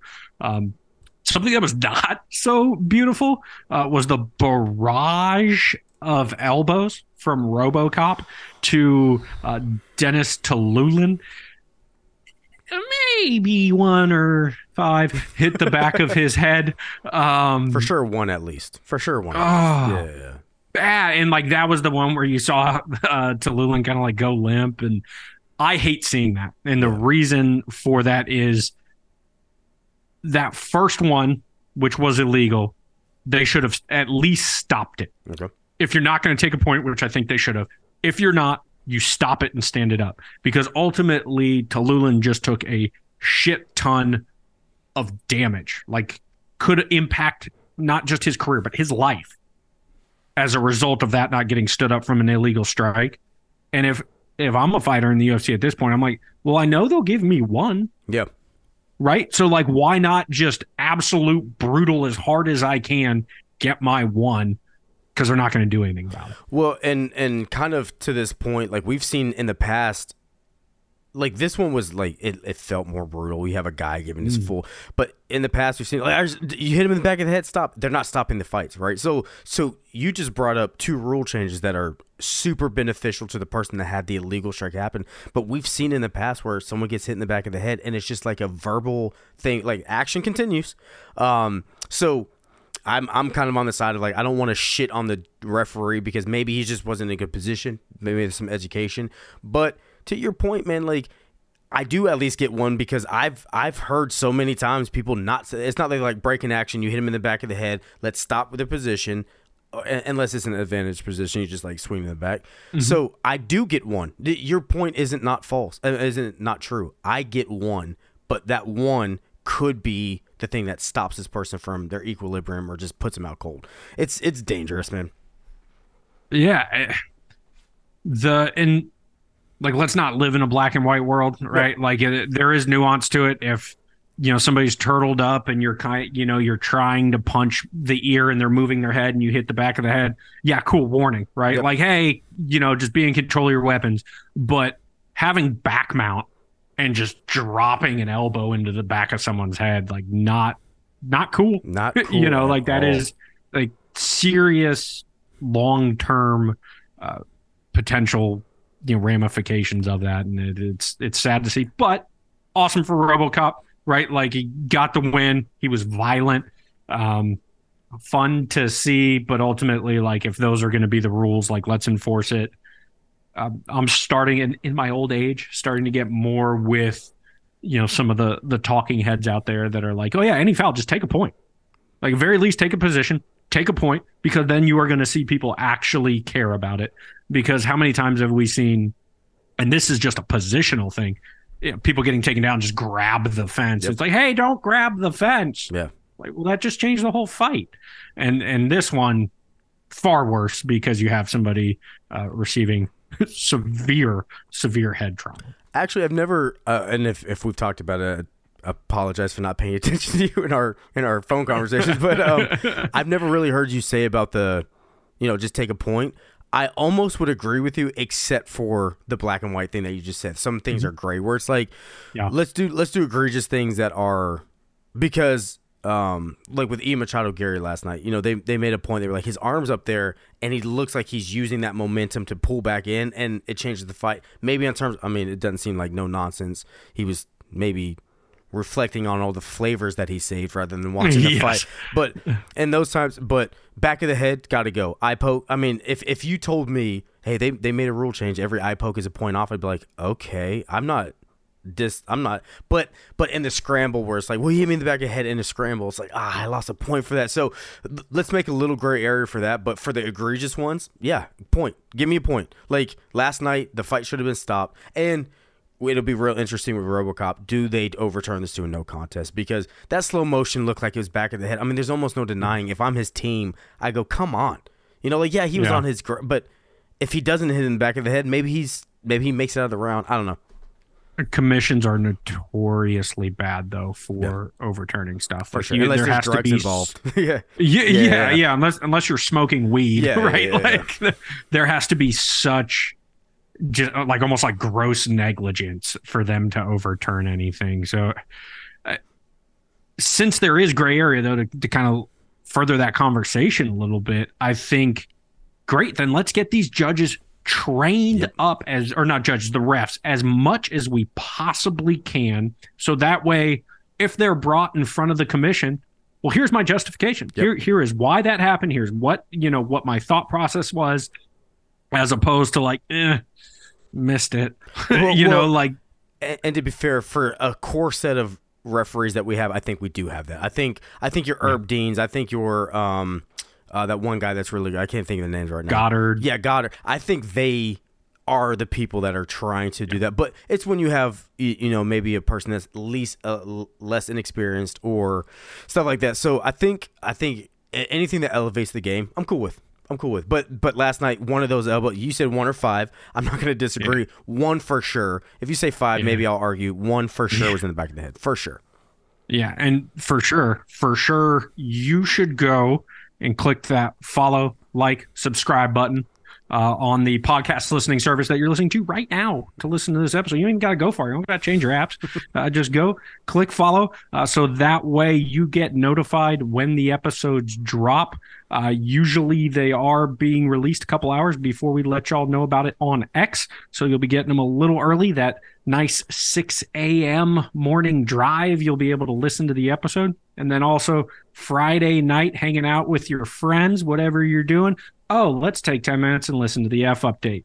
That way uh, you'll know when those come out. And then also just go over to X, follow us at number one BS pod. That way you'll see the fight picks. Uh, you will see the featured prelim poll as well as the amazing amazing live tweets that go on during the fights and let's take it back to the featured prelim Ah, um chris weidman Don't sound Brad so Tavares. sad, man. well it, it was just like a i'm torn on the fight right because like Yeah. ultimately there is a moral victory there for chris weidman Sure. to make it back to the cage Sure. right? To have something that devastating, to have that light at the end of the tunnel, that goal to work towards and then achieve it. Awesome. Great. Great. Love to see that. Yeah. What I don't love to see is somebody where the game has passed them by, Mhm. right? Uh, you you called me about it last night when we were watching the fights, and it's true, right? Like when Weidman broke his leg, calf kicks weren't that big Yeah. right? And and they are now. And so to see him absorb that damage, he tore ligaments in his knee, like it, you know, he just got beat up, and there were glimpses. There were glimpses, and that's why I'm torn, right? Like when he ate the head kick, and then uh, he went full uh, Dustin Poirier when he checked the kick and pointed at him. You know, like it was, it was awesome to see. There was exchanges where he touched Brad Tavares, and it was like, oh, he he It still like has it it, little. hurt. It looked like his hand, like he still has power. And they always say last thing is goes power. But Mhm. I always hate. I've always disliked Chris Weidman's like, like he it's like he reaches for a punch. So and that Mm-hmm. still showed right. So to your point, the game. He, I, I don't think, I don't think that he's going to be successful at a at a high level in the UFC. I don't. Yeah. And, Yeah, and you know what's very bizarre is okay, yeah, the game might have passed him up with leg kicks. His left leg didn't give a shit about checking. Every right leg, and when he was standing southpaw, every leg kick to his right leg he checked. It's almost like it's almost like mentally he's like, I got to protect my right leg, not so much my left. I don't know. It was very weird. It was just Yeah. weird to me. Um, Tavares, I, I called you and I said I think Tavares is going to TKO him. I thought there was glimpses that he could. Chris Weidman is Chris Weidman, right? He was a pu- previous champion. I underestimated the skill set that he had, but Mm-hmm. his last fight he broke his leg. This fight he's got torn things in his leg. It's it's you're 39. You're 39 and I, if if your goal is just to get back in the cage, you're not going to make it. Right? And I don't think it was. I think his mindset, he said he wanted to get on a title run and beat Adesanya. Yeah. I, you know, I yeah, right. But now it's like I don't think you can. So if he left the sport, go do jujitsu. Go do Yeah. jujitsu, right? Go do something else. Yeah, you, he accomplished everything. Yeah. Right? He knocked out the GOAT at, at the height of it. Like, Anderson Silva was a fucking superhero. Yeah. He knocked him out. I mean, unconscious. One of the most him out. shocking things I've ever seen. Eh, yeah, one like legitimately and like ultimate instant karma. Like, oh, you you want to clown me? Crack. Yep. You know, change change Silva's career. Mhm. Right from that point on, he was not the same. So you you win a title, you do all these things. Right, the helped elevate the Serra Longo team. Yep. You know, I, right off into the sunset, man I agree. uh, you know because unfortunately it is a it is a sport where too many people hang around for too long don't want to see that for Weidman you had the victory here right like you got beat up but you proved to yourself you proved to everybody hey we can come back from this and And and, so- I want to I want to say that because I'm not a big fan of Chris Weidman, never really have been, but he did get a victory last night. He didn't get a win, mm-hmm. but you know what? It's like, okay, I'm 39. I did what I could do. I tried, and I didn't look bad. He didn't look bad. He just if you take away the leg kicks, that fight could be different. But why wouldn't? I mean, that's the game. The game is leg kicks, and he just couldn't keep. if up you if you live your whole we something we say in football all the time when I was coaching is like if you live your whole life based on the scoreboard, life's gonna gonna be tough. Yep. Right. Be, because you're not gonna win every single time unless it's boxing and you pad your record. but the like ultimately there are so many things to to learn from and and things victories that can happen that aren't the scoreboard right aljo talked about it Yep. right like it- there's so many things that like he has won uh, in life from this and you know same goes for chris weidman he did get that that victory you know he he won last night in proving to himself and everybody he'd come back I agree. right off into the sunset I, that, that's what I would say. Seeing him in the wheelchair with his family, his daughter looked just devastated. You know, it's like, do you really want to put your kids through this? If you, as a fighter and an athlete, he's probably not. He's probably thinking, "Oh, I could have done this one thing better," right? But as as the Serra Longo camp, whatever you think about him, they seem close. They seem like Yeah. family. To sit down and be like, "Do you really want to put your family through this?" Like, I don't know if you have. You could probably win. I, I- I'll say this: he can probably win some fights at 185, but Yeah. he's not. I don't think he's winning top 15 fights. No, No. no. Now, and, and it just last uh, thing from the main card that we, that we'd kind of glossed over a little bit was the Bautista Blackshear fight. Um, I just, Are I, you I don't get it. are you not a bigger fan of Blackshear than you were last week? A hundred Oh my percent, a hundred percent. His grappling, the the man can wrestle. He out wrestled Bautista all fight, right? Yeah. Definitely the first two rounds. Steve, Fucking Steve, man. um yeah i just yeah same that yeah I, I- I, know you're dis- Steve. I know you're disappointed because yeah like you want things to be fair and it felt Mm-hmm. like like you said when it said and 30 27 you're like oh black Blackshear and you're Yeah. You're like okay well I'll need to rewatch it it's a fight that I'll need to rewatch but I mean I I I gained a lot more res- I I my first black Blackshear fight was last week with the Twister okay Mm-hmm. so uh, I'm gonna watch this kid fight again I can't wait for his next fight well I'll fight next Yeah. week okay. And then Cool. seeing this performance you're like so I hopefully the UFC does him right and be like okay you lost but you your game you came in you wanted to make your money you showed up. He didn't look weak. He didn't look sh- like he looked like what you should do. Young people should bounce back from like these types of things and he mm-hmm. looked like it. I'm a, I'm a huge fan of this kid now and I I mean if he fights next week again please don't but if you did Yeah. I'd be excited about it you know? Yeah. Yeah. no doubt no. And with excitement the silvas oh the the start to this card got me so excited we highlighted him last week uh, we'll start with natalia silva just a master class uh, against kgb lee I don't think she took any damage. You know, maybe some of those leg kicks, uh, but she hurt her early. Right, there was blood. She busted up the nose. They thought her hand was bleeding. I don't know where that was coming from, uh, but busted her nose. Just beat her up for for 15 minutes. You know, like Machado Garry, could she have gotten the finish? Maybe, uh, but she she just beat up a top 15 fighter, and and they talked about it on the broadcast. Like she's already fought Marina Rodriguez. Mhm. Like she fought Marina Rodriguez at 20 years old, right? Like this woman is she's a problem. She's going to be in the top 15 when the rankings come out on Tuesday, uh, and proved. You know, she'd had two finishes in the UFC. She proved she can go 15. She didn't look tired, right? Just kind of kept the pace going the whole time. It was, it was a thing of beauty as far as I'm concerned. It'll be a shame if they don't put her in the top 15, especially with like, um, like if she, if she jumps above KGB, cool. You know, if she if she gets to number 13 and, and you push down Tracy Cortez, who hasn't been active, like she deserves what she did last night. Last night was if you're going to fight a top, you know, we talk about it. Bo Nichols is going to be someone that soon is going to be to fighting that top 15. You better show your moment. You can't show a better moment. Like you said, barely any damage with maybe some leg kicks, but it wasn't like leg kick damage in terms of like, okay, you hit me, but uh, there was no point in that fight where you're like, oh, here goes. It was, it was domination. Yeah, yeah, dominated start to finish, uh, with finishes, quick finishes. Karine Silva, holy One shit! second left. Uh, yeah, one. She has three first round submissions in the UFC, and two of those have occurred in the last five seconds of the first You round. love to see Um, it. apparently, my man Steve, the judge, Steve. uh, thought that the, yeah, thought the round was over, submitting a scorecard when there was a finish. Do not do pay better, attention. Just, just Yeah. If you want to give him the benefit of the doubt, it's one second left. Oh, I didn't know it was done. I didn't know it was done, so I submitted it. Pay attention. It's your job.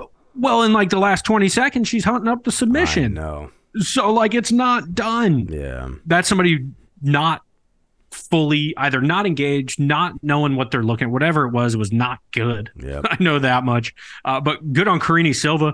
She got back this loss. She had lost to Maryna uh, Moroz by armbar in 2014. Karine's going full Shavkat. Yeah. She's got 17 wins all by finish, which in women's MMA is not the norm. For for her to be able to do that, eight KO TKOs, nine submissions, I bump somebody out of the top 15 to put her in there too. Because I mean, this is impressive what she's doing. She actually looks smaller than Moroz, which I was surprised by because I think Karine Silva is huge. But when it came down to the actual strength, I mean, she looked strong That against her. guillotine, that guillotine was no joke, dude. Mm. No joke. I mean, she she deserves to be in the top fifteen as well. Obviously, not above Natalia. Natalia just beat someone that you know, right? But Yeah. yeah, these these two women are going to be women that hopefully kind of stay away from each other, and then later on in life come together and fight. Oh man, Well, hopefully they will be near each other because they both want to be on the Sao Paulo card November 5th. So, not necessarily fighting each other, but put them on the same card again. Uh, I could stand to watch them fight again in three months. Yes, please. yeah, me too. Sign me Oh, up. me too. The flyweight division in women's MMA is. They've done such a good job of just cultivating top to bottom, right? You have a new champ. You have one of the best fighters, period, man or woman, Yep. in Shevchenko, right? You have two up and comers in Manon Fiorot and Erin Blanchfield that are knocking on the door for a title fight, and we get to see Blanchfield fight next week. Yep. You got Taila Santos, who Blanchfield is fighting next week, Mhm. who did pretty damn well against Shevchenko when they fought. Yep. And then, oh yeah, we got Thug Rose coming to fight Manon Fiorot in a couple weeks.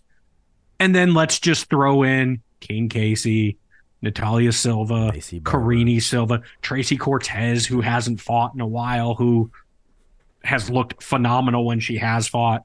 Like that. Oh yeah, and Maycee Barber, Maycee Barber, right? yeah. Like this division, awesome. They did. They have done such a great job of just building it up. It's a lot. We talked about it before. It's a lot like 170 on the men's side right now of just established, exciting new people, exciting young people. Like let's let's fucking go. And, and honestly, Grasso beating Shevchenko is really going to shape the division as well because then you don't have Shevchenko who is, you know, just this undefeated, you know, like no one can beat her type thing. Grasso makes it. Not saying that Grasso will win. Shevchenko seems like this, like hyper. Uh, I lost. I'm going to. I'm going to get that one back. But if she doesn't, this division's wide open for all those people that you just said. It's it's it's it's the best female division right now. However, I will say right now, Weili seems like the strongest women's champion at the moment. I mean, I know, excuse me, women's bantamweight doesn't have a champion, but Weili yeah. just seems like an established strong champion. So yeah, flyweight division for women's is in fucking insane, insane. Yeah, just just competitive. And then going in from like this amazing pay per view right? Where we kind of knew everybody on the card, just awesome, awesome fights. We're going into a, a fight night card in Singapore, so we got uh, prelims to go with your your breakfast in the morning, some coffee, eggs, and fights, because uh, those are starting at five thirty a.m. with the main card starting at eight. Yeah, it's gonna be a long day.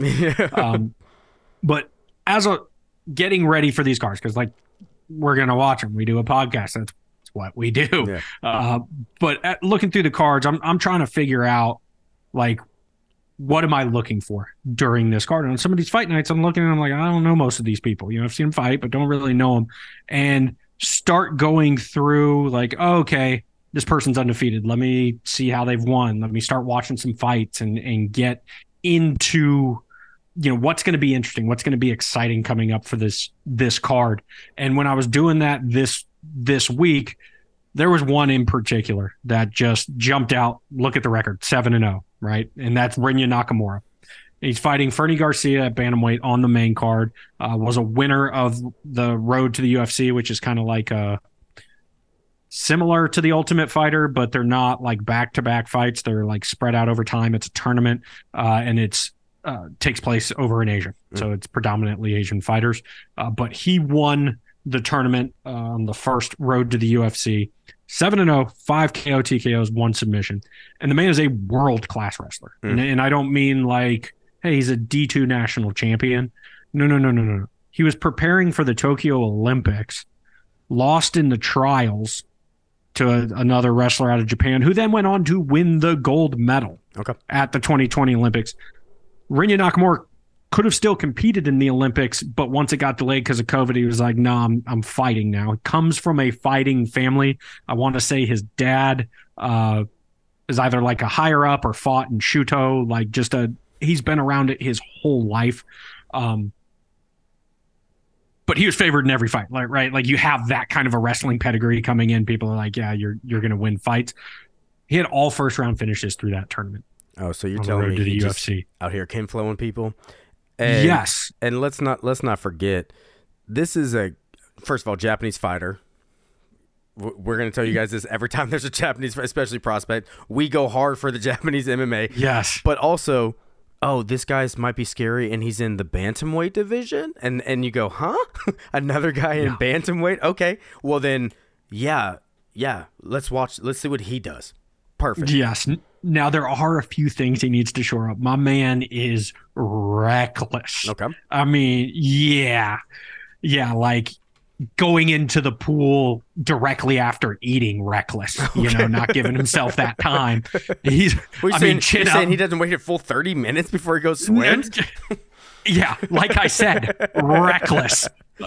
Um, but he uh you know, chin up, like is willing to get into firefights, even though he's gonna be the best wrestler in just about any fight he's in. Uh, but super exciting style. Will will take one to give one. So definitely, definitely excited to watch him fight. Uh, another one, Rolando the Machine nice. Bedoya. Uh, he he's fighting Kenan Song, who uh, you might have seen on Ian Machado Garry's uh, highlight reel. Actually, Kenan Song did drop uh, IMG in their fight. But Bedoya's 0 1 in the UFC. His one fight was against Khaos Williams. And if you've ever watched Khaos Williams fight, you know that man brings power.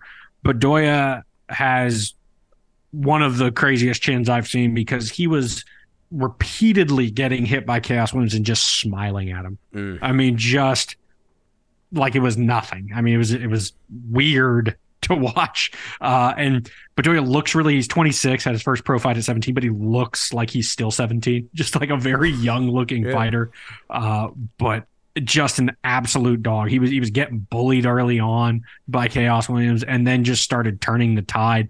Uh, and realistically, if that's a if it's a fight in the street or if it's a five round fight, Bedoya wins it because he just gas tank warmed down and that goes with the chin, right? Like having great cardio comes with the chin, and you look at Bedoya, you wouldn't think he had great great cardio. It looks like he could compete at 155. He's like a little flabby, but just exciting. Loves being in there. Loves the violence.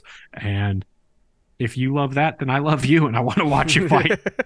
so uh, that should be a good one. And speaking of loving the violence, this next guy, Billy Goff, uh, I saw he was eight and two with uh, six knockouts. I was like, all right, let me start watching his fights, and I wasn't exactly sure if I liked what I was watching initially. Hmm.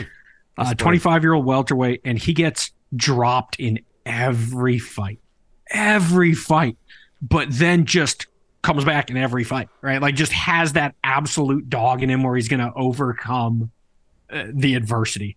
And so initially I was like, ah, you know, I'm I'm not super pumped on this guy, but by like the third fight I got to, I was like, I fucking love this, right? like like here's a guy who is not out of a fight right? You're going to see wild shit and he's going to be right back in your face, ready to go. So you better put this guy away.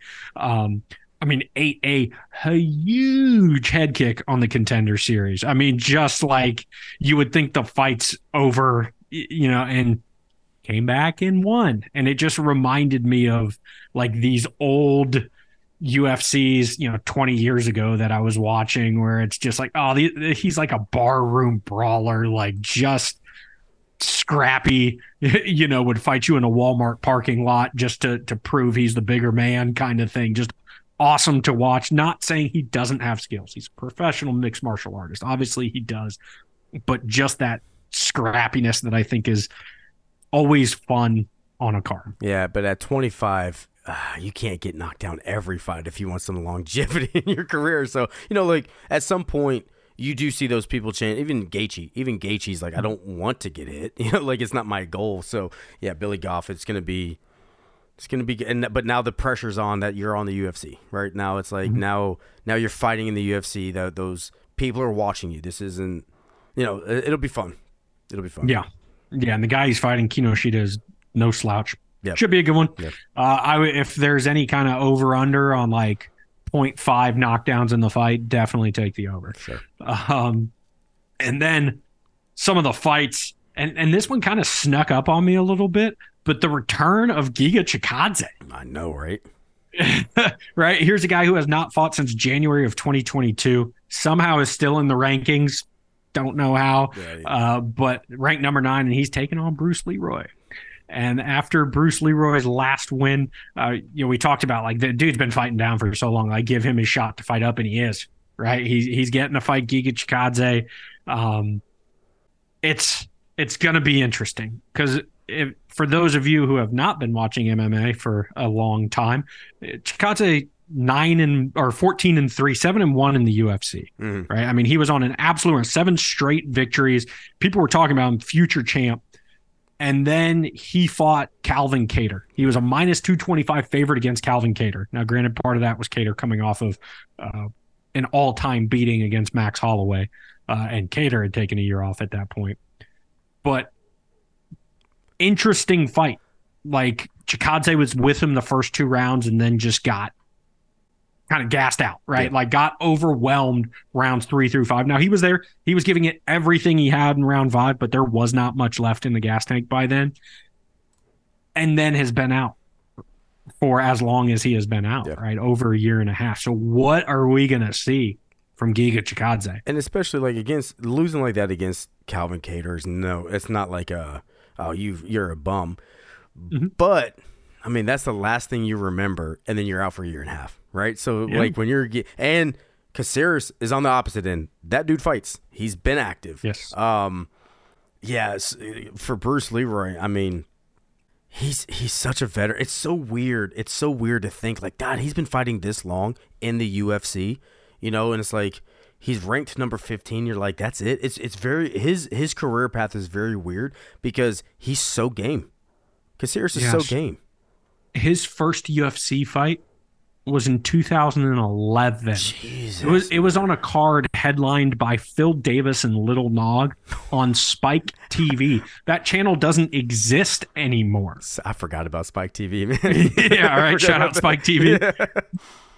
Coincidentally, the only other fighter on that card that's still in the UFC, Korean Zombie, who's Oh. fighting on this card as well, course, of uh, and that's when he got the the twister. Oh, Yeah.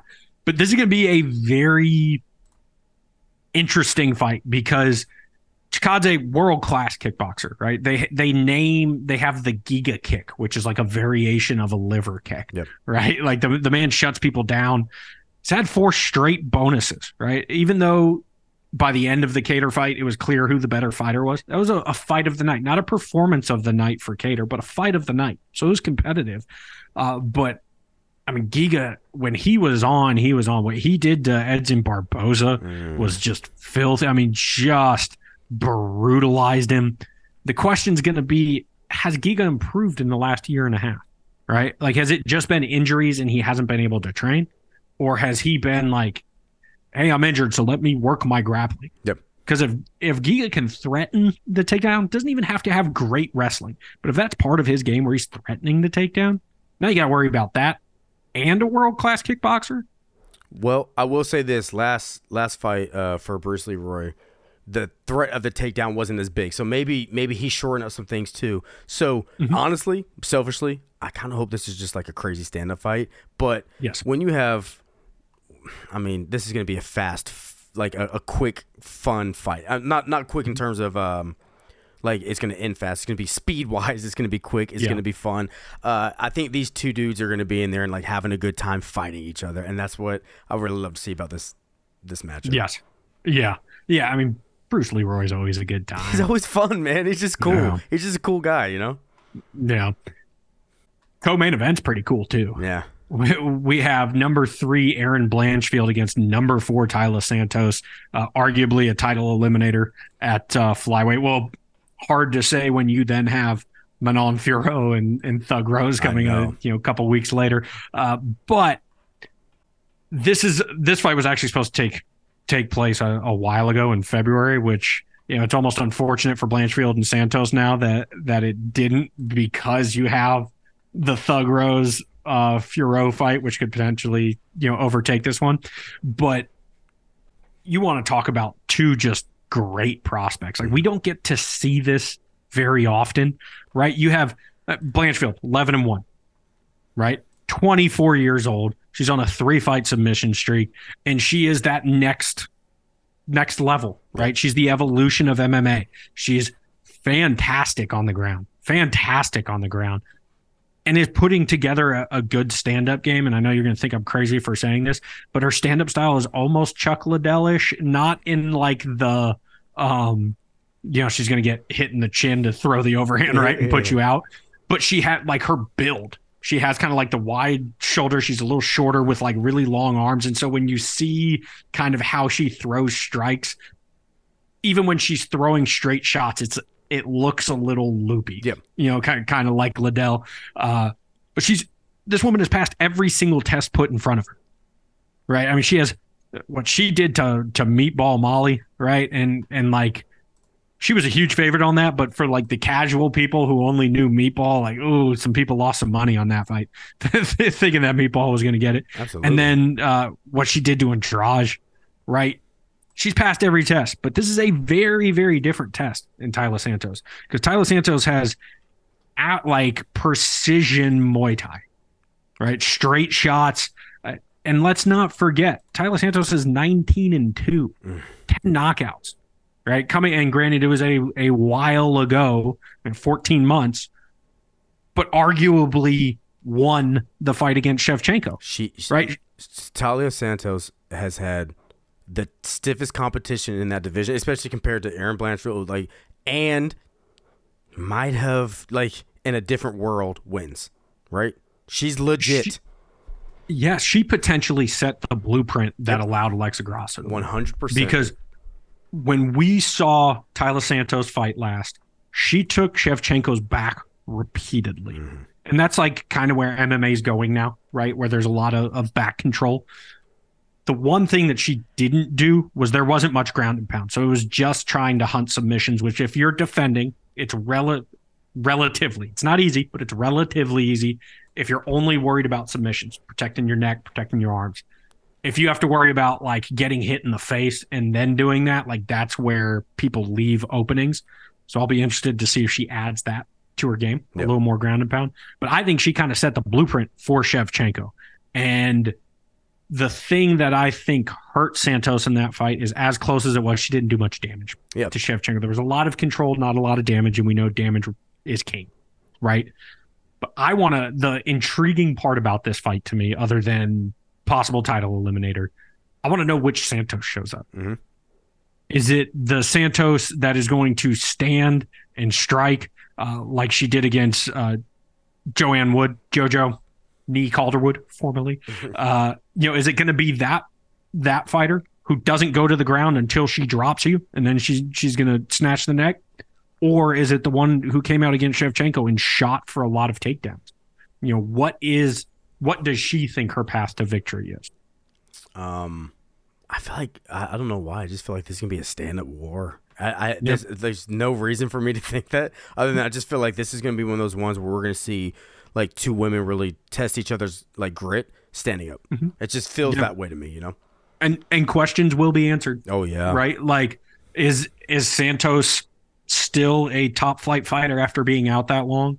Right? Like, is is Blanchfield who who we think she is? Yep. And We're gonna find out. And with Rose having a fight, and Rose's name will get her a title shot with a win. If you come out here and any of these women beat the other one's ass and just shows that like, hey, this is who I am, they that's the biggest I deserve a shot before Rose. Because if Rose comes in and wins, especially if she stops her opponent, she's gonna get the title shot, right? Because it's Rose. Um, so this is this is an opportunity to be like, this is for my title shot. This is I deserve it more than anybody else. So.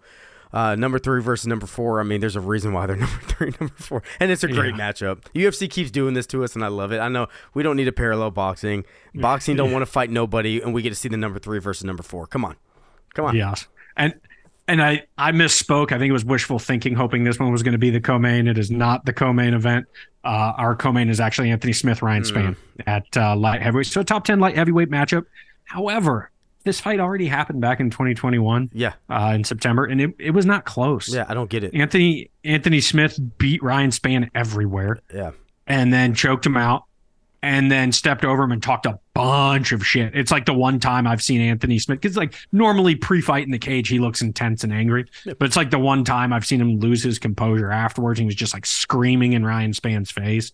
Um, but yeah, I, I don't know why they re why this one got booked again. I, I don't know if it was just a matter of like convenience booking. You know, oh, it's a top ten fight we can put on this card. Not exactly sure.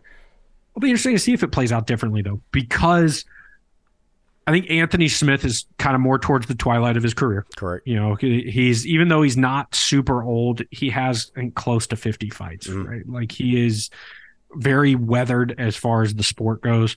And Ryan Spann is gigantic. He is a huge light heavyweight. He was talking about being 230 something pounds fight week, having a cut from that. So he is massive and he is, I mean, just chaos, absolute chaos. You watch his fight with uh, Cutelaba. I mean, just wild diving around for stuff. Uh, worked for him there, did not work for him in his last fight against uh, Nikita Krylov, which was a funky one where it got like canceled and then had to happen a week later. It was like a really weird deal. Um, but the chaos didn't play to his benefit. He dove right into a triangle in that one. So I, I think ultimately it, it's a top 10 matchup. I think it's go it's it's not going to be boring, right? Like Ryan Spann is feast or famine and and so I don't think it'll be boring. I just I don't know why this is the matchup. Yeah, I, I don't either. Especially like, okay, I get it. Anthony Smith lost his last two.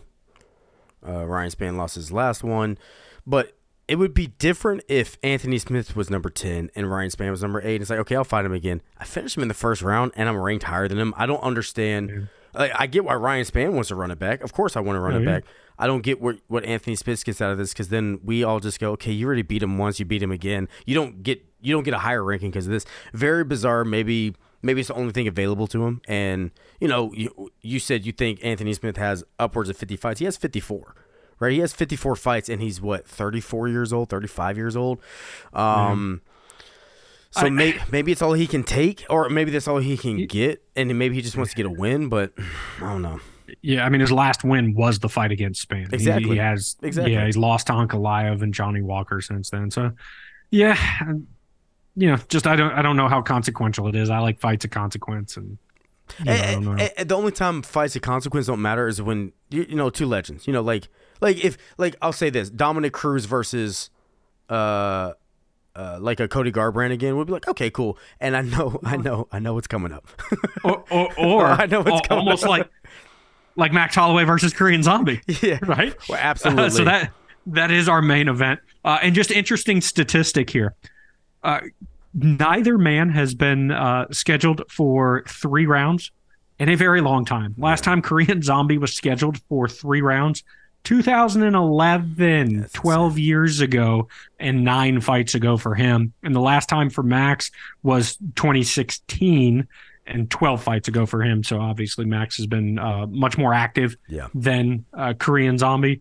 But holy shit, you talk about you know just two guys like that speaks to their appeal, right? Yeah. Like just constant main events or title fights for for both of them. and and Max Holloway's just in that position where it's like you're the second best guy, but we can't watch you fight Volk again, and Zombie has to do something because if you beat Holloway, you're like, give me that title shot. But if you don't again, you're like, fucking, I lost to Max. Holl- Max Holloway's gonna be Max Holloway in my heart until he doesn't see that way anymore. You know? Yeah, just the the hard part though is like this fight really has no title implications, No, right? no, like both guys have fought for the title. Both both guys have lost to the champion. Um, and then the last one wasn't wasn't close, right? Like Yep. Volk dominated Holloway, dominated Zombie. So like there are no title implications. Yep. And I'm okay with that because this is just like a, a fun ass fight. Yep. Right. And in the great what if machine that I think a lot of us wish we had, what happens if Yair Rodriguez doesn't land that insane elbow that knocked out Korean Zombie with one second left in the fifth round? Which, if Steve was judging it, fight would have been over. yeah, for sure. But the uh, you know, in a world where that elbow doesn't happen, because Zombie was dominating that fight, won all five rounds. Um, definitely on Steve's card, uh, but one, one all five rounds, and then gets elbowed, knocked out. Right? We we know what Yair's career has been since then. But if Zombie won that fight, then he gets his title shot then. Right? Yeah. Like his next fight is the title fight against Max. So that fight would have happened back in early 20 or I think June 2019 is when both of them ended up fighting again. So you would have had a June 2019 for a title. Right?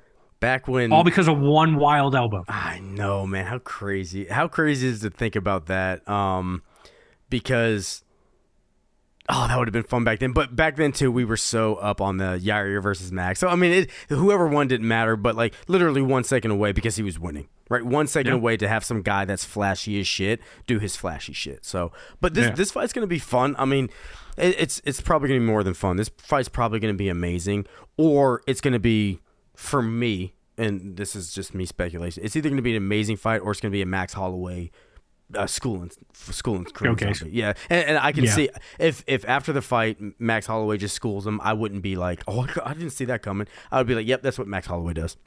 Yeah, my my fear with every Max Holloway fight though is as great as he is, the man's got you know Mount Rushmore chin, Yep. right? Like does not get wobbled, doesn't get knocked down. At some point, that's going to go. Right, and I always think Holloway's older than he is because he's been in the UFC since he was like 20 years old. He's only 31 Yep. but I feel like he's the older fighter Yep. in in this fight. Uh, and I just I don't want that moment to happen where the chin goes. You know, uh, and and zombie hits hard. You know, Z- zombie can can put you out, uh, and it's not like zombies washed either. Like we we obviously know uh, Max isn't. Right? He's been putting on great performances. Just turned away Arnold Allen, who was kind of the next thing. Uh, but Zombie had, even though he got dominated by Volk, he had a great fight against uh, Dan Ige. But he also got dominated by Ortega. Ortega showed his ass. Yes. Again, you know, so Yep. it's like in his last three, he's had one good showing against Dan Ige, Mm-hmm. which Dan Ige's no slouch, but he's not that that high level. But against Ortega, he got it was like that was when or it was like Ortega, you know, looks like he's on his next level, right? It it was it was intense. So, um, Korean Zombie is a great fighter. I just think that Max Holloway has a skill set, unless you're like you're saying, unless uh, eventually Max Holloway gets fight old, you know. yeah. Yep. Yep. Well, we shall find out uh, bright and early. I'll be eating my omelet, drinking my coffee, uh, wishing wishing it was 2019. Watching watching this fight happen. Well, I'm gonna say this: I will be waking up when I wake up naturally, and then watching the fight. So don't call or text me that early, please. Yeah, I I got a toddler, so latest I'm up is like seven, Yeah. anyways. So I'll just get up a little early, have a little bit of me time, Yeah, you know, sure, while, while sure. that's going on. Yeah. Uh, um, now our our fight announcements there. There's been some major shakeups uh, to to UFC Noche. Uh, Cynthia Cynthia Calvillo is out versus Elise Reed, and uh, one of uh, my favorite young fighters who we didn't bring up as somebody at uh, flyweight because she's been bouncing back and forth between flyweight and strawweight. Uh, and this one's going to be at a 120 catchweight. Yasmin Lucindo back uh, so quickly. And so that's September 16th. She'll be stepping in for that fight. Awesome. I'll, I'll watch Lucindo fight any day of the week. So I- and excited for that. I'm becoming a huge fan of Lucindo. Um, this is a big card for her for expo. This is gonna be fun. Great matchup. Yeah. And then we have uh, D Rod, Daniel Rodriguez. Uh, I got uh, po- positive on a USADA test saying that it's a supplement he took. To fight it is what it is. Uh, but he's out of his fight against uh, Santiago Ponzinibbio. They have not announced a uh, a replacement yet. It is, you know, we're still over three weeks away, so they'll they'll probably end up getting somebody uh, in place there. It's a bummer though. That was a bummer. It is. Yeah. It is. And if you've watched any of Ian Machado Garry's uh, training footage leading into his fight against Neil Magny, you saw where he was sparring with Chris Curtis, and Chris Curtis uh, had the rib injury that is going to force him out of his fight against Anthony Hernandez. Hmm. Uh, so Chris Curtis out on that one. They do have a replacement, uh, Roman Kopylov, aka Chase Hooperov. Um, he is stepping in to take on Anthony Hernandez. Should be a Good a fight. good fight there. Yeah, fun to watch. And speaking of good fights, we were. Uh, I think everybody was disappointed when Gastelum got hurt and we lost the Shavkat Gastelum fight for this card. well, announcing from a taco truck with a sombrero on, uh, you know, not appropriating culture at all. Uh, Kevin Holland uh, is fighting on UFC Noche September 16th against Jack Della Maddalena. Great, great, great fight. Kevin Holland always is going to bring eyes. Re- after after his last fight, we talked about it. Stay at welterweight, man. Just and we were real nervous. He's going up. He's staying. The biggest test Jack Della Maddalena has had, and Kevin Kevin Holland is no fucking slouch. This is a huge test for him. So JDM gets that win. Great. Kevin Holland gets that win.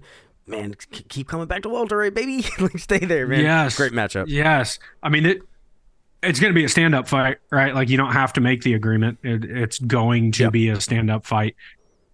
Can't wait. The um, this makes me so excited to talk about that card that week, like coming up, just because love both these fighters. Uh, and one other announcement that uh, was interesting to me on the November 18th fight night card, they did announce uh, Jordan Leavitt, the Monkey King, the guy who had the knockout against Matt Wiman from a slam, just filthy, uh, and then torqued afterwards, uh, is fighting the real Chase Hooper, actual Chase Hooper Okay, cool, cool, cool. Uh, at lightweight. Should be a phenomenal, phenomenal grappling match. I do want to say something. You said JDM versus Kevin Holland's a guaranteed stand up, but Kevin Holland just submitted somebody, so you never know, right?